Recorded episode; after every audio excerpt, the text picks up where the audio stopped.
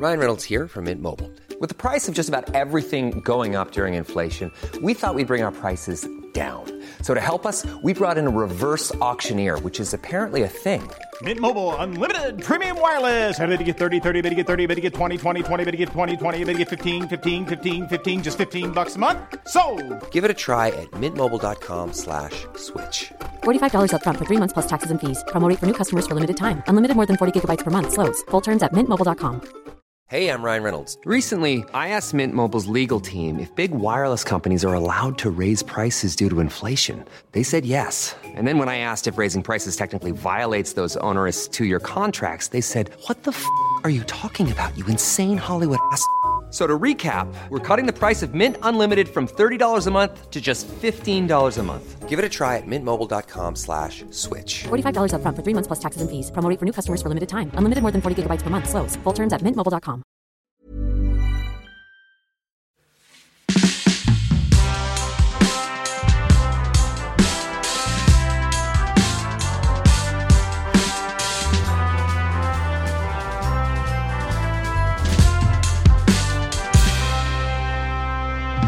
Till vardags känner vi henne som ordförande för Sveriges elevkårer. Hon är född och uppväxt i Högsby i Småland och har pluggat statsvetenskap vid Göteborgs universitet. Nu jobbar hon intensivt inför skolval 2018 i höst. Men idag är hon statsminister för en dag. Välkommen statsminister Lina Hultqvist. Tack så mycket. Hur mår statsministern? Ja, det är utmärkt med mig faktiskt. Ja, är det någonting som du har sett fram emot att bli statsminister för Sverige? Ja, sen en vecka tillbaka då, men eh, inte tidigare skulle jag säga. Nej, är det in, in, inte ens någonting du siktar på? Ja, Det verkar vara ett fruktansvärt eh, jobb faktiskt, på många sätt. du tror det? Ja, det tror jag. Ja. Men du, eh, du är statsminister i en dag här nu. Vad är det första du kommer göra när du kliver upp på morgonen som statsminister för Sverige? Ja, men som du sa så är jag uppväxt i Högsby på, på landsbygden i Småland. Och eh, det är klart att man, eh, eller jag har mina perspektiv därifrån. Och det första jag skulle göra det är faktiskt att se till att det finns en bra kollektivtrafik ute på landsbygden. Nu pratar man mycket om höghastighetståg och många snabba vägar mellan de stora städerna. Men någonting som jag märkte väldigt väl när jag var ung och som jag fortfarande vet är ett problem. Det är att unga och äldre för den delen också faktiskt inte kan göra det som man vill göra på fritiden. Du kanske inte ens kan stanna kvar eh, med kompisarna efter skolan eftersom att många också går på gymnasiet i en annan ort än, än själva Högsby. Och det här, så här ser det ut på landsbygden. Och därför skulle jag vilja rusta upp det för att någonstans måste man också se till att land, eh, landsbygden kan vara levande. Och det kan den vara om man också kan komma till andra orter och faktiskt vara hos sina kompisar i, i grannbyn eller sådär. Och då kanske man inte har en förälder som alltid kan skjutsa en eller att man har EU-moppe eller något annat sätt att ta sig och då, då måste man faktiskt se till att det finns kollektivtrafik. Samtidigt, jag är själv uppväxt i en, i en eh, kommun nära Högsby Mm. eh, och jag vet ju att det ibland ekar tomt i många buss, på många bussturer. Eh, men är lösningen ännu fler bussar? Och kanske tåg då? Ja men så är det ju verkligen men jag tror liksom att man måste ändå se till att det finns för att det kommer eka ännu tommare på hela landsbygden om, om man inte ser till att rusta upp de här delarna också. Det finns ju mycket som fattas på landsbygden såklart men, eh, men jag skulle säga att eh, ett sätt att faktiskt kunna ta sig med sina vänner eller faktiskt kunna åka och äta en middag in i, i en större ort det, det ska man faktiskt ha möjlighet till. Mm. Man kan också kanske tänka sig mindre bussar såklart. Ja det skulle Eh, man ja. också kunna tänka sig. Eh, givet. Okej, så att, så att eh, rusta upp eh, kollektivtrafiken, eh, inte bara i städer då, utan i hela, eh, på hela landsbygden. Ja precis. Ja. Och sen det andra jag faktiskt skulle vilja göra det är ju att eh, införa elevkår i skollagen eftersom att det idag inte nämns men är den vanligaste organisationsformen för elever på gymnasiet. Obligatorisk elevkår alltså? Nej, utan bara att det står omnämnt som en typ av elevsammanslutning. Idag nämns bara elevråd som ett exempel. Och det gör och vad vi faktiskt ser är att man många gånger inte då legitimerar elevkåren som, som en riktig organisation på skolan. Så det skulle jag, de här två sakerna skulle jag se som väldigt viktiga att göra. Ja, du är ju ordförande för Sveriges elevkårer. Vad, vad skulle en sån här, ett sånt här omnämnande betyda då? Men det som vi ser är ju att många rektorer eller andra typer av skolpersonal och också för den delen lokala politiker inte alltid respekterar den föreningsfrihet, yttrande och tryckfrihet som vi vill att unga ska kunna ta del av. Och genom att inte ens nämna elevkår i skollagen när faktiskt är den vanligaste organisationsformen så gör ju det många gånger att rektorer inte ens vet att, eh, att eh, elevkåren är en möjlig form. Även att det är då vanligast. Men vi tror ju att eh, om man skulle legitimera det här från politiskt håll, alltså på nationell nivå och införa det här i skollagen så skulle man behöva ta elevkårer på lika mycket allvar och att faktiskt se till att, att de får rätt förutsättningar att verka på skolorna. Jag förstår. Du, om vi går tillbaka till första förslaget här med ökad kollektivtrafik eller starkare kollektivtrafik på landsbygden. Ehm, landsbygdsfrågan är ju en, vad många menar, en knäckfråga men som väldigt få pratar om. Ja. Eh, vad, vad, tror du man behöver göra för att få hela Sverige att leva? En liten, eh, en liten utmaning får man säga att det är. Men eh, definitivt att liksom rusta upp och faktiskt om man menar allvar att hela Sverige ska leva och att alla inte behöver bo i städerna. Då behöver man ju se till att det finns rätt förutsättningar att bo på landsbygden. Till exempel att det finns bostäder, att det finns jobb och för den delen om man, det inte finns så bra jobbmöjligheter att man ska kunna pendla. Och då måste man ju också inte bara ha förutsättningar att ha en bil utan det måste kunna gå att pendla med buss eller tåg. Och idag ser de möjligheterna ganska dåliga ut på landsbygden. Och samtidigt då så säger man på, på riksnivå att man vill höja bensinskatter. Och det är ju många gånger då de på landsbygden som faktiskt får betala de avgifterna. För att man inte har kollektivtrafiken till att, att pendla med. Men också att landsbygden verkligen behöver en upprustning av skolorna. Vi ser att många av de mest kompetenta lärarna och rektorerna faktiskt vill jobba på, i mer städer och på bättre skolor inom situationstecken. Och där behöver ju landsbygden verkligen hjälp att här, kunna rekrytera bra lärare, bra rektorer och kunna höja de kunskapsresultaten som faktiskt sjunker. Mm. Det är, är, är det räddningen för landsbygden tror du? Men jag tror att en bra utbildning är verkligen grunden definitivt. Och sen så behöver man se till att om det inte finns nära arbetsmöjligheter så måste man kunna pendla till dem. Och dessutom skapa bra livsvillkor. Jag vet ju själv bara så här uppväxt på landsbygden, det som inte fanns eller som kommunen såg till att eh, det fanns, ja men det ordnade man ju själv. Då skapade man en förening eller liksom ehm, eh, grannskapet gick samman för att bilda, bilda olika grejer och fester och aktiviteter och kanske till och med bygga eh, lekparker och, och, liknande. Och det är så här det många gånger går till på landsbygden att det som inte politikerna ser till skapas av eh, det gemensamma, det tar man fram själv och så. Det är väldigt, väldigt fint men, och någonting som jag är glad att ha med mig. Men det ska heller inte vara så att man behöver anstränga sig så himla mycket mer för att få ganska mycket basala behov eh, som det faktiskt är idag på landsbygden. Mm. Jag, jag, jag, inklusive du själv, har ju flyttat ifrån landsbygden.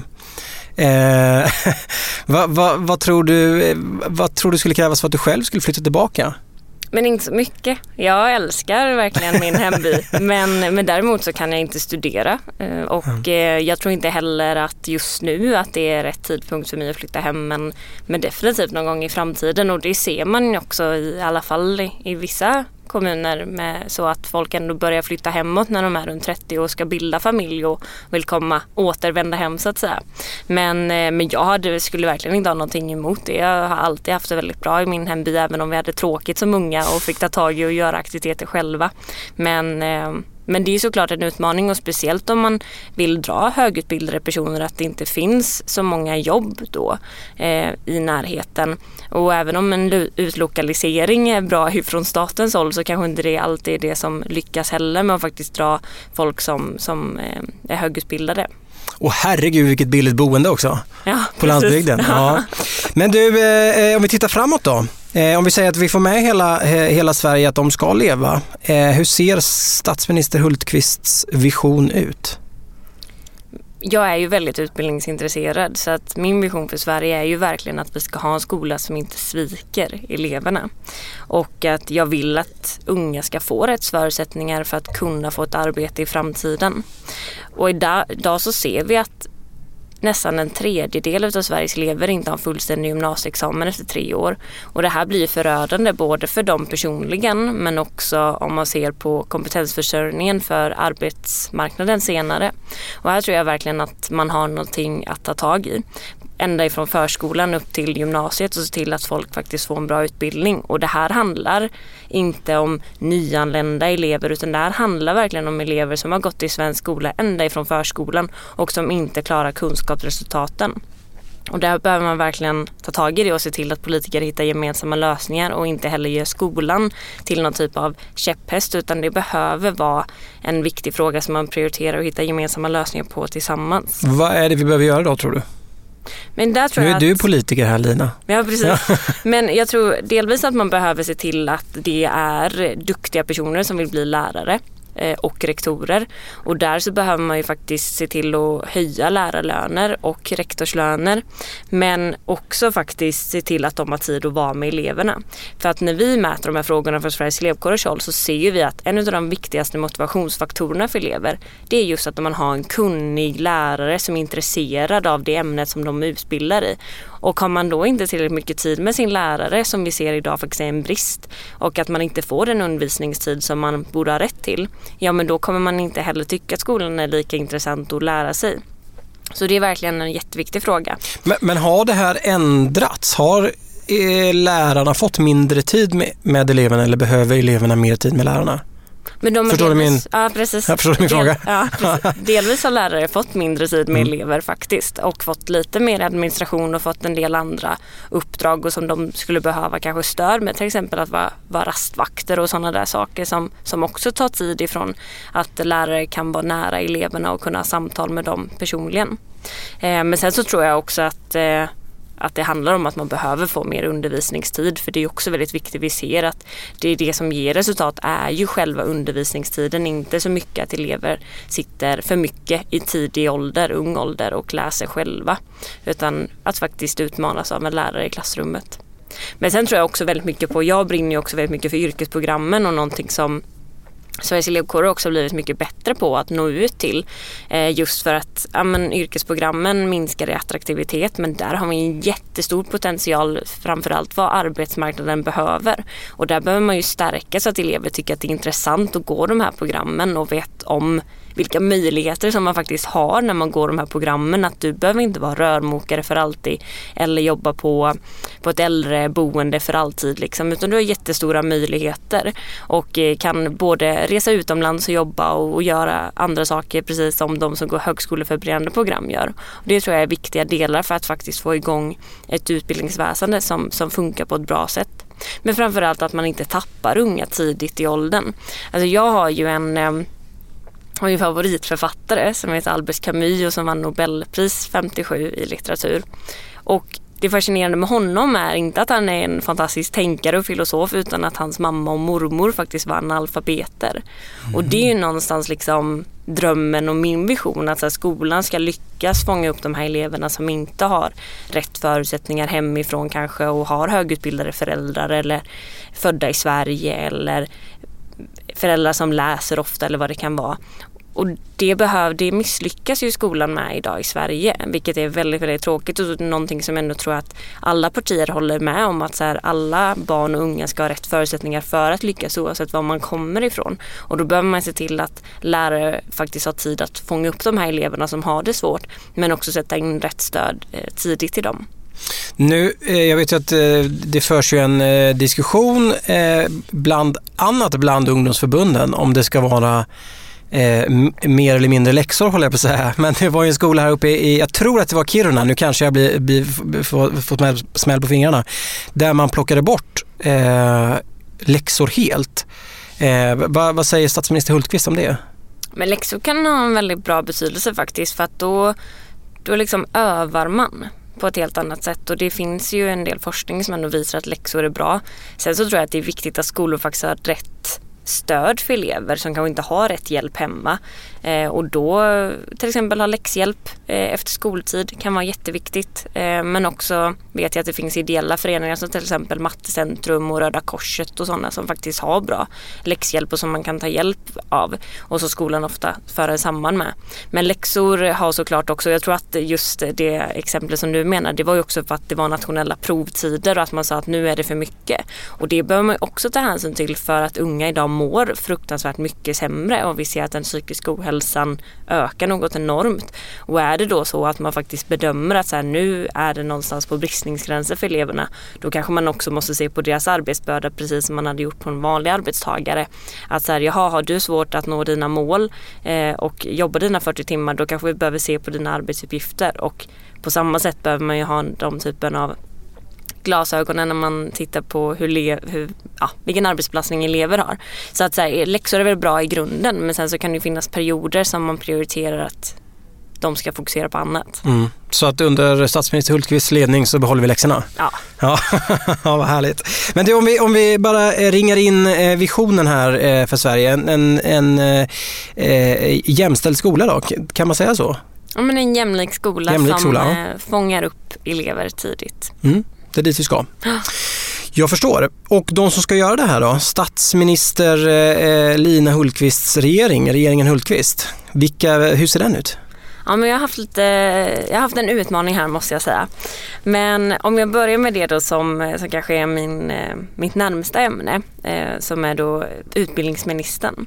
Så skulle jag utse Carolina Lisslö som är generalsekreterare på Mattecentrum idag mm. och eh, själv har gått en väg av att inte ta gymnasieexamen utan gått komvux och sen blivit en väldigt framstående Ehm, eh, företagare men också duktig matematiker på många olika sätt och idag då är generalsekreterare för en av Sveriges största läxhjälpare och som, som faktiskt hjälper elever ända upp i 25-årsåldern när de sitter på komvux själva och, och räknar. Sen då till min utrikesminister har jag utsett Rosalind Marbina som idag är ordförande för LSU men också har sitt tidigare engagemang i Utrikespolitiska förbundet. Eh, och hon, har, hon och jag har ganska lika värderingar om hur man faktiskt ska jobba just med utrikespolitiken och, och väva samman det gemensamma någonstans i det internationella samfundet. Eh, så jag tror att hon skulle göra det jobbet väldigt bra. Eh, inte bara för att hon delar mina värderingar utan för att hon också är väldigt diplomatisk människa. Till jämställdhetsminister då som också är en varm fråga för mig så skulle jag utse Linn Svansbo som idag är ordförande för Maktsalongen eh, och eh, driver mycket kring jämställdhetsfrågor och själv är mamma som hon blev tidigt till, eh, till två unga tjejer och vet precis vad man kan stöta på för strukturella utmaningar så jag tror hon skulle göra det utmärkt för, för Sverige. Sen då min, eh, en annan fråga som jag redan har lyft. Landsbygd och näringsminister har jag utsett mm. honom till. Det är Magnus Ek som är ordförande för eh, SUF, alltså Centerpartiets ungdomsförbund. Och, vänta, vänta nu, landsbygds och näringsminister? Ja, jag tänkte vi slår ihop dem. Mm, ja. Så han får en stor portfölj. Mm. Men och inte kanske främst för att han är suffare då utan för att jag har sett att han är väldigt bra på att eh, mocka och ta hand om eh, eh, ta hand om gården hemma. Eh, och dessutom är han också smålänning så jag tror, jag tror att det kommer funka superbra. Arbetsmarknadsminister har jag utsett eh, Veronica Magnusson som idag är ordförande för Vision och är väldigt eh, bra på olika typer av arbetsvillkor och idag jobbar för att man ska ha en, en, en bra eh, arbetstid helt enkelt. Och det tycker jag är väldigt bra.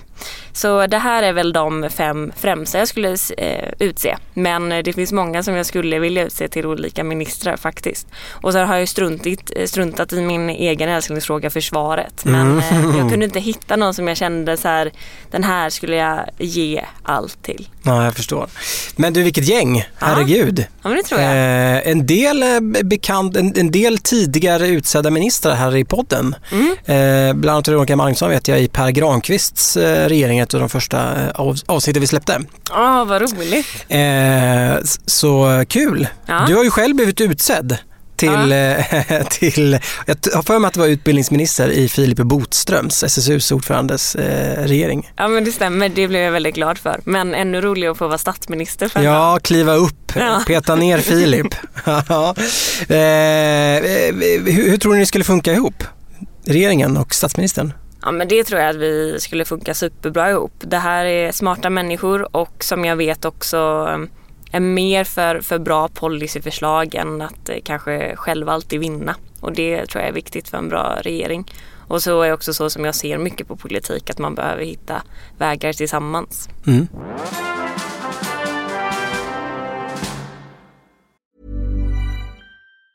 Say hello to a new era of mental health care. Cerebral is here to help you achieve your mental wellness goals with professional therapy and medication management support. 100% online. You'll experience the all new Cerebral Way, an innovative approach to mental wellness designed around you.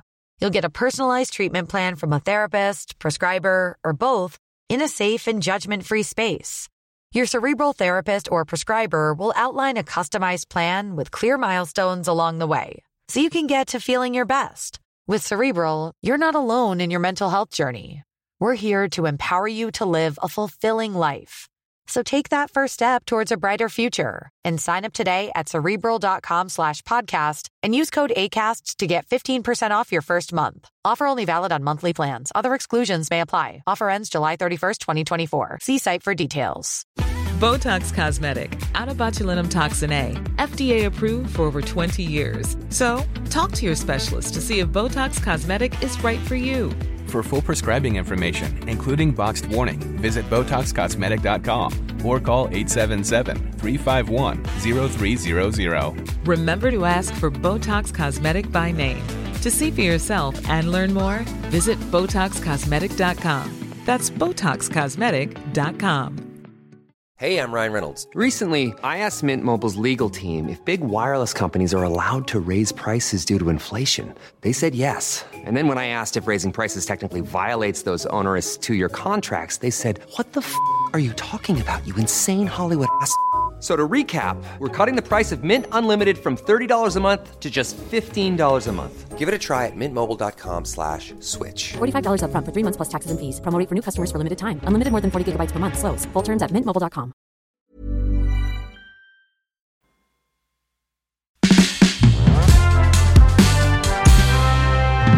Du, vi ska fokusera lite grann på statsministern här nu igen, statsminister Lina Hultqvist. Ehm, vi leker med tanken att vi öronmärker 100 miljarder kronor från statsbudgeten. Rakt ner i statsministerns, statsministerns fickor. Vad skulle du göra för pengarna? Vad skulle du placera dem? Jag ska erkänna att jag tyckte det var lite svårt att avgöra hur mycket saker kostar. ja, det är tänkte- mycket pengar. Ja exakt, så jag tänkte någonstans i så här runda slängar att jag skulle ge ja, men en femtedel för att rusta upp landets skolor. Eh, där ser vi att så här, skolorna är Sveriges största arbetsplats idag. Men det är så usel arbetsmiljö med allt ifrån ja, men mögel till att man kan skada sig i idrottshallen till att toaletterna stinker och det är dålig utrustning. Så det skulle jag se Så till 20 att man... miljarder då till upprustning av skolan. Skolelyftet. Exakt, skollyftet, ja. toalettlyftet. ja. Eh, sen skulle jag faktiskt ge en femtedel till elevhälsan. ja. Som jag nämnde så är ju psykisk ohälsa någonting som växer eh, bland unga. Och också så att vi märker att elevhälsan är en, en del som är väldigt undermålig. Alltså, ja, men på många skolor är man antingen för många elever per skolsköterska och kurator. Eller så har en skolsköterska och kurator flera skolor så att man kanske är på en skola bara en gång i veckan. Torsdagar varannan vecka tror jag vi hade. Ja. Ja. Vi brukar skoja om det att eh, ja, men det brukar sko- stå på skolsköterskans dörr att hon är där mellan 13 till 15 med lunch mellan 13 till 14. Mm. Så det är väl lite så det ser ut över landet och det är väldigt dystert att det fortfarande är så. Jag menar, du är ändå uppåt åldrarna och det har inte förändrats fast att behovet ändå höjs och att man visar i många undersökningar vilken viktig roll elevhälsan kan spela. Både när det gäller att faktiskt vara en del i det kompensatoriska uppdraget eller ge stöd för de som behöver mer hjälp i skolan. Men också att arbeta främjande och förebyggande med de här hälsofrågorna som de ska göra enligt skollagen och enligt deras uppdrag. Och är det så att man är då på en skola en gång varannan vecka, ja men hur ska man jobba förebyggande då? Så där skulle jag verkligen vilja se en upprustning och inte bara för att jag tror att det skulle kunna hjälpa till i kunskapsresultaten utan också för att jag tror att landets elever skulle må mycket bättre av att ha den här tillgängliga och närvarande elevhälsan som, som kan finnas på plats om, om det finns behov för det och som kan hjälpa en vidare till primärvården. Det känns ju som att eh, unga idag mår så jädra dåligt. Mm. Varför tror du att det är så? När vi har tittat på de här frågorna och försökt mäta det då för att vi började jobba ganska intensivt med just psykisk ohälsa-frågan förra året så har vi gjort mätningar tillsammans med Lärarförbundet bland annat och där ser man att men det är egna höga krav och förväntningar. Det är oro inför framtiden. Det handlar om prov och läxor och det handlar om krav och förväntningar från andra. Men framförallt om man ringar in det så handlar det mycket om den här oron inför framtiden. Att det är så mycket man ska göra och det är hög press i skolan för att nå höga betyg och når du inte höga betyg så vet du inte riktigt vad som ska hända med dig. Eh, och det är ju ett problem såklart. Sen så tror jag att man mer behöver hitta, för man ska ha höga krav i skolan, det ska man. Däremot så bör man se till att man har rätt förutsättningar och stöd för att klara de här höga förväntningarna. Och en sak som verkar oroa eleverna något oerhört mycket det är att de inte vet vad som krävs av dem. Och det är bara att föreställa sig återigen själv om man skulle vara en arbetstagare där man inte vet vad som förväntas av en en arbetsdag när man kommer till, till jobbet utan man står där och försöker och försöker men man vet inte riktigt. Och det hade man ju aldrig tolererat utan man hade ju gått in till chefen och sagt jag skulle behöva veta nu lite tydligare vad jag ska göra. Och det är ju det som stressar att man inte riktigt vet vad det är ja, vad man strävar efter och hur man ska nå det. Man kanske vet vart man vill men man vet inte hur. Eh, och det är väldigt oroande och det här är ju någonting som man ser både hos eh, högpresterande elever för det är lätt också att tro att så här, men det är inte synd om dem för det är bara de här superstrebra eh, personerna. Men det handlar också om de personerna som är oroliga för framtiden och som inte alls levererar särskilt högt i skolan och som såklart är oroliga för hur de ska klara sig sen. Så att eh, det är ju en, en väldigt allvarlig fråga och där det inte finns enkla lösningar pengar såklart. Men, men jag tror att elevhälsan och att faktiskt jobba med de här sakerna i skolan tidigt det är också någonting som unga efterfrågar. Eh, men också att såklart att primärhälsan eller primärvården rustas upp på ett bra sätt det är ju jätteviktigt. Mm. Vi fortsätter. Sen skulle jag höja lärar och skolledarlöner. Jag är inte jätteför egentligen att man går in och styr löner på det sättet. Eh, och inte heller ge en skjuts. Men om vi ser det som att det skulle gälla för alltid skulle mm. jag vara glad. Ett nytt lärarlyft alltså. Ja, precis. Ja. Men, men eh, det finns ju det här systemet med första lärare och annat. Är, det en eh, bra väg att gå? Det är faktiskt ganska spännande att säga det. Vi våra medlemmar kritiserade starkt eh, gymnasieministern för det här och sa att det hade skapat väldigt mycket splittringar på deras skolor. Eh, någonting som flera elever hade märkt av att det såklart då påverkade också läraren sen i dens jobb om den inte hade blivit utsedd till förstelärare. Sen har vi också sett att en del lärare slutade för att man blev så himla arg över hur det här gick till. Mm. Så att jag tror att man, det är en positiv sak i sig med att faktiskt kunna få mer ansvar som lärare och på ett sätt då kompetensutvecklas och, och sådär. Men man borde nog ha gjort det på ett annorlunda sätt när man väl implementerade det.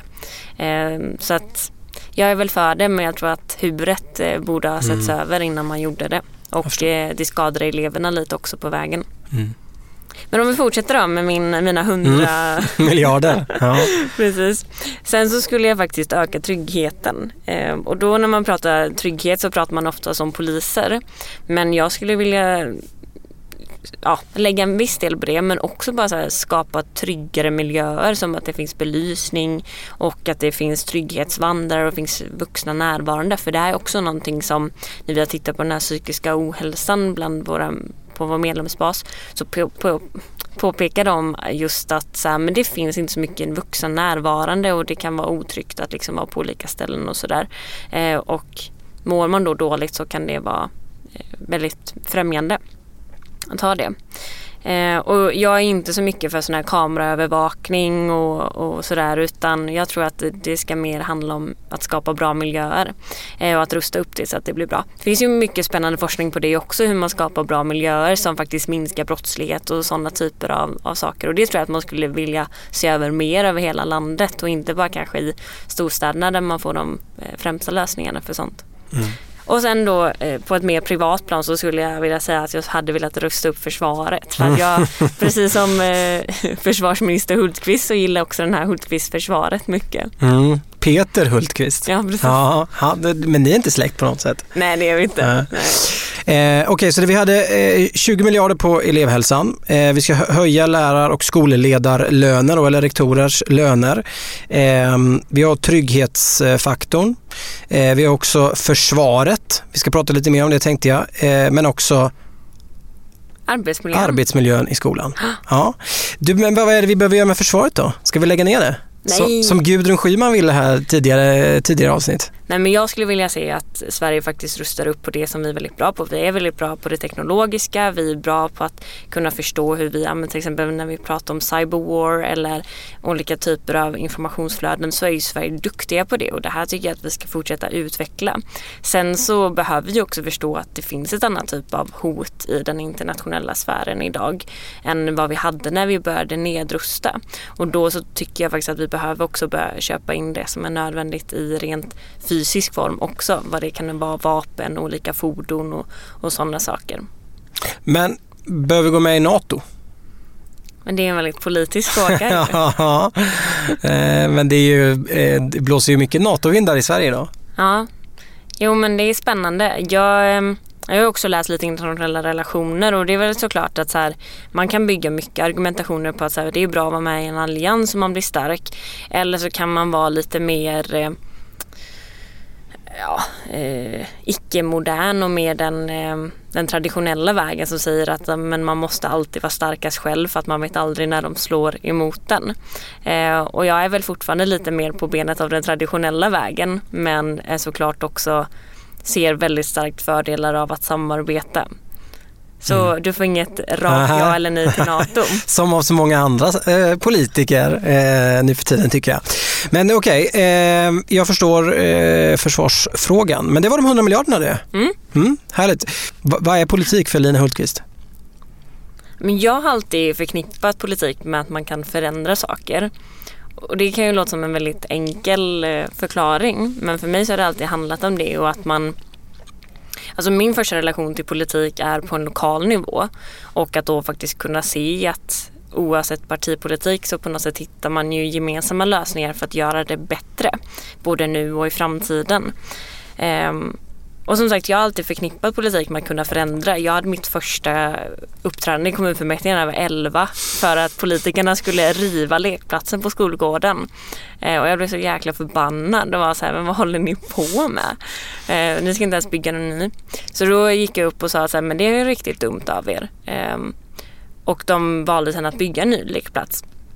Och jag tror att just du fick här, gehör. Ja, jag fick ja. gehör. Och jag tror att det där har varit väldigt eh, viktigt för mig genom hela vägen. Att så delvis att faktiskt veta vad man har för möjligheter redan i tidig ålder. Och att gå upp i kommunfullmäktige är ingenting som du behöver vara 40 år för. Utan du kan faktiskt vara 11 och bara gå upp och säga vad du tycker och vad som är dumt och inte bra i kommunen. Um, så att så här, det där har alltid legat med mig och jag tror att det också är grunden till att jag idag jobbar väldigt starkt för att unga faktiskt ska kunna tillvara på sina rättigheter och, och då genom elevkårerna skapa en mer givande skoltid för sina medlemmar. Och, ja, så att politik för mig är att kunna förändra. Mm. Hur tycker du svensk politik mår idag? Inte jättebra skulle jag säga. Det är väldigt mycket jag är en väldigt lösningsorienterad person av mig och tycker om att se när saker händer. Och jag skulle säga att politiken idag är ganska mycket att så här, skylla på varandra.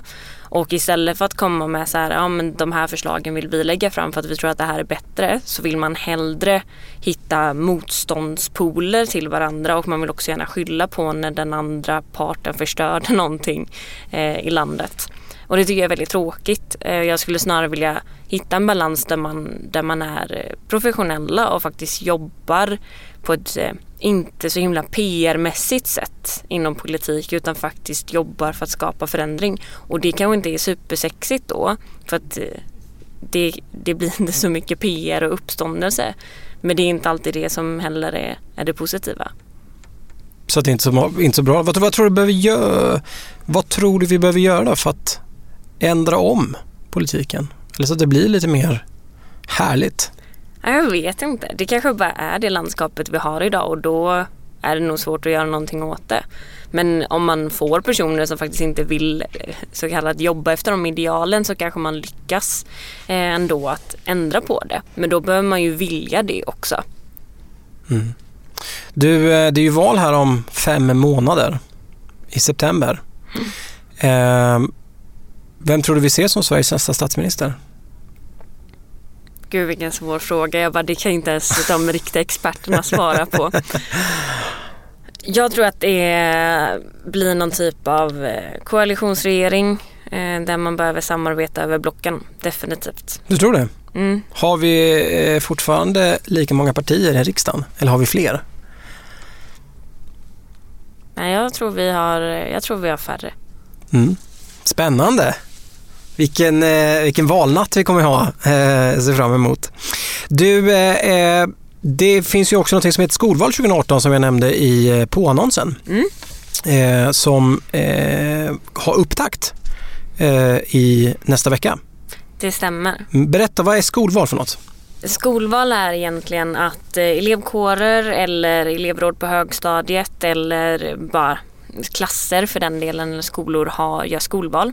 Och då har man som ett riksdagsval fast på låtsas då. Eh, men man gör allting på riktigt. Så att många gör så att man gör olika typer av aktiviteter inför skolvalet. Att så här, du bjuder in partierna, ungdomsförbunden eh, vanligast till debatter. Eller så har de olika typer av mässbord där de kan stå och snacka eleverna med partierna. Man kanske har temadagar med olika ämnen. Och sen så gör man då så att man går till val eh, en dag. Och då står man där bakom sina valskynken och så eh, kryssar man i det partiet man vill ha och lägger det i valurnan där man då har också utsett personer som ska räkna de här rösterna. Och så räknas det och så sammanställer man för vilka partier då vann på skolan. Och det här brukar bli väldigt intressant eh, och man lär sig väldigt mycket delvis utifrån de här runt omkring aktiviteterna. Det är sällan man lär sig så himla mycket av att bara kryssa i en lapp men gör man ett gediget arbete, både elever tillsammans med lärare så kan det ju bli riktigt, riktigt bra. Där man faktiskt lär sig otroligt mycket som elev. Eh, jag var hos en elevkår för bara någon månad sedan. Där eleven blev helt chockad över att det fanns ungdomsförbund.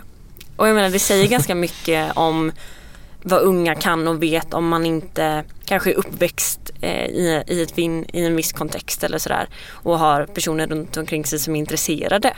Att inte ens veta då att så här, ja men unga människor håller också på med politik och det finns särskilda Eh, förbund för er som vill inte eh, jobba med det. Eh, så skolval är riktigt roligt och vi brukar se ett stort intresse av att vara med i det här både på grundskolan men också i gymnasiet. Så att nästa vecka då så är det upptakt och då är det elevkårer från hela Sverige. Över 400 elevkårsaktiva som kommer dit och skolval har under fredagen då en debatt med ungdomsförbunden. Mm. Som man kommer få höra här i podden. Ja. Den debatten faktiskt. Ja, det blir riktigt kul. Ja, du, kan man se eh, ett samband mellan hur det går i skolvalen och hur det går i riktiga valen? Eller riktiga valet? Jag kommer inte riktigt ihåg eh, vad siffrorna var förra men jag skulle säga så att Fi fick ju mycket, mycket högre i skolvalet 2014 eh, och de kom ju inte in i riksdagen på, på riktigt. Eh, och sen så ehm, har jag för mig att de traditionella, att SOM går lite sämre i skolval och att man gillar liksom de här Miljöpartiet, sakfrågspartierna som man kanske förknippar dem med för att det är mycket så som, som unga tänker. Mm. Men du, eh, Lina Hultqvist, väldigt, väldigt roligt att eh, du har varit här och varit statsminister. Det har blivit dags för tal till nationen med statsminister Lina Hultqvist. Varsågod. För 60 000 elever närmar sig våren och sommaren med extra snabba steg. Efter nio års hårt jobb i grundskolan följt av tre intensiva år på gymnasiet, sena kvällar med plugg, nationella prov, timme ut och timme in med näsan i skolböckerna, är det äntligen dags att ta studenten. Få tillfällen i livet är förknippat med lika stor glädje som att springa ut på skolgården och mötas av familjens öppna armar och gråtmilda ögon. Att få känna att ah, det var fan värt allt slit till sist ändå men för 20 000 elever är det en dag att minnas av helt andra anledningar. Dagen präglas istället av dubbla känslor, svek, besvikelse och ovisshet. Varje år är det 20 000 personer, en tredjedel av alla sistaårselever som går ut gymnasiet med ofullständiga betyg, som inte tar studenten. Och de här eleverna finns överallt. De bor i Västerås, i Akalla, Kalmar och Gislaved. De kommer från rika familjer och de kommer från fattiga familjer. Några är svenskfödda och andra är inte det. Att var tredje elev i gymnasiet inte tar studenten är en overklig siffra och en ohållbar situation. Och det är dags för politiken att gå samman över partigränsen och ta fram lösningar som gör skillnad och som lägger grunden för att alla elever ska få en gymnasieexamen. Statsminister Lina Hultqvist, stort tack! Tack så jättemycket.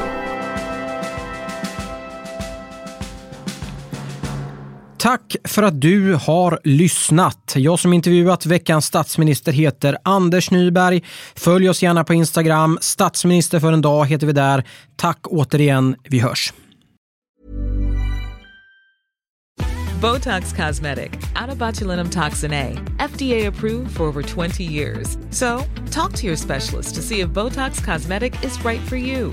For full prescribing information, including boxed warning, visit BotoxCosmetic.com or call 877-351-0300. Remember to ask for Botox Cosmetic by name.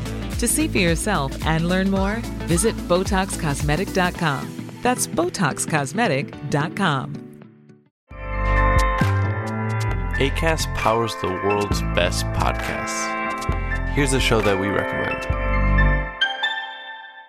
Hi, I'm Una Chaplin, and I'm the host of a new podcast called Hollywood Exiles.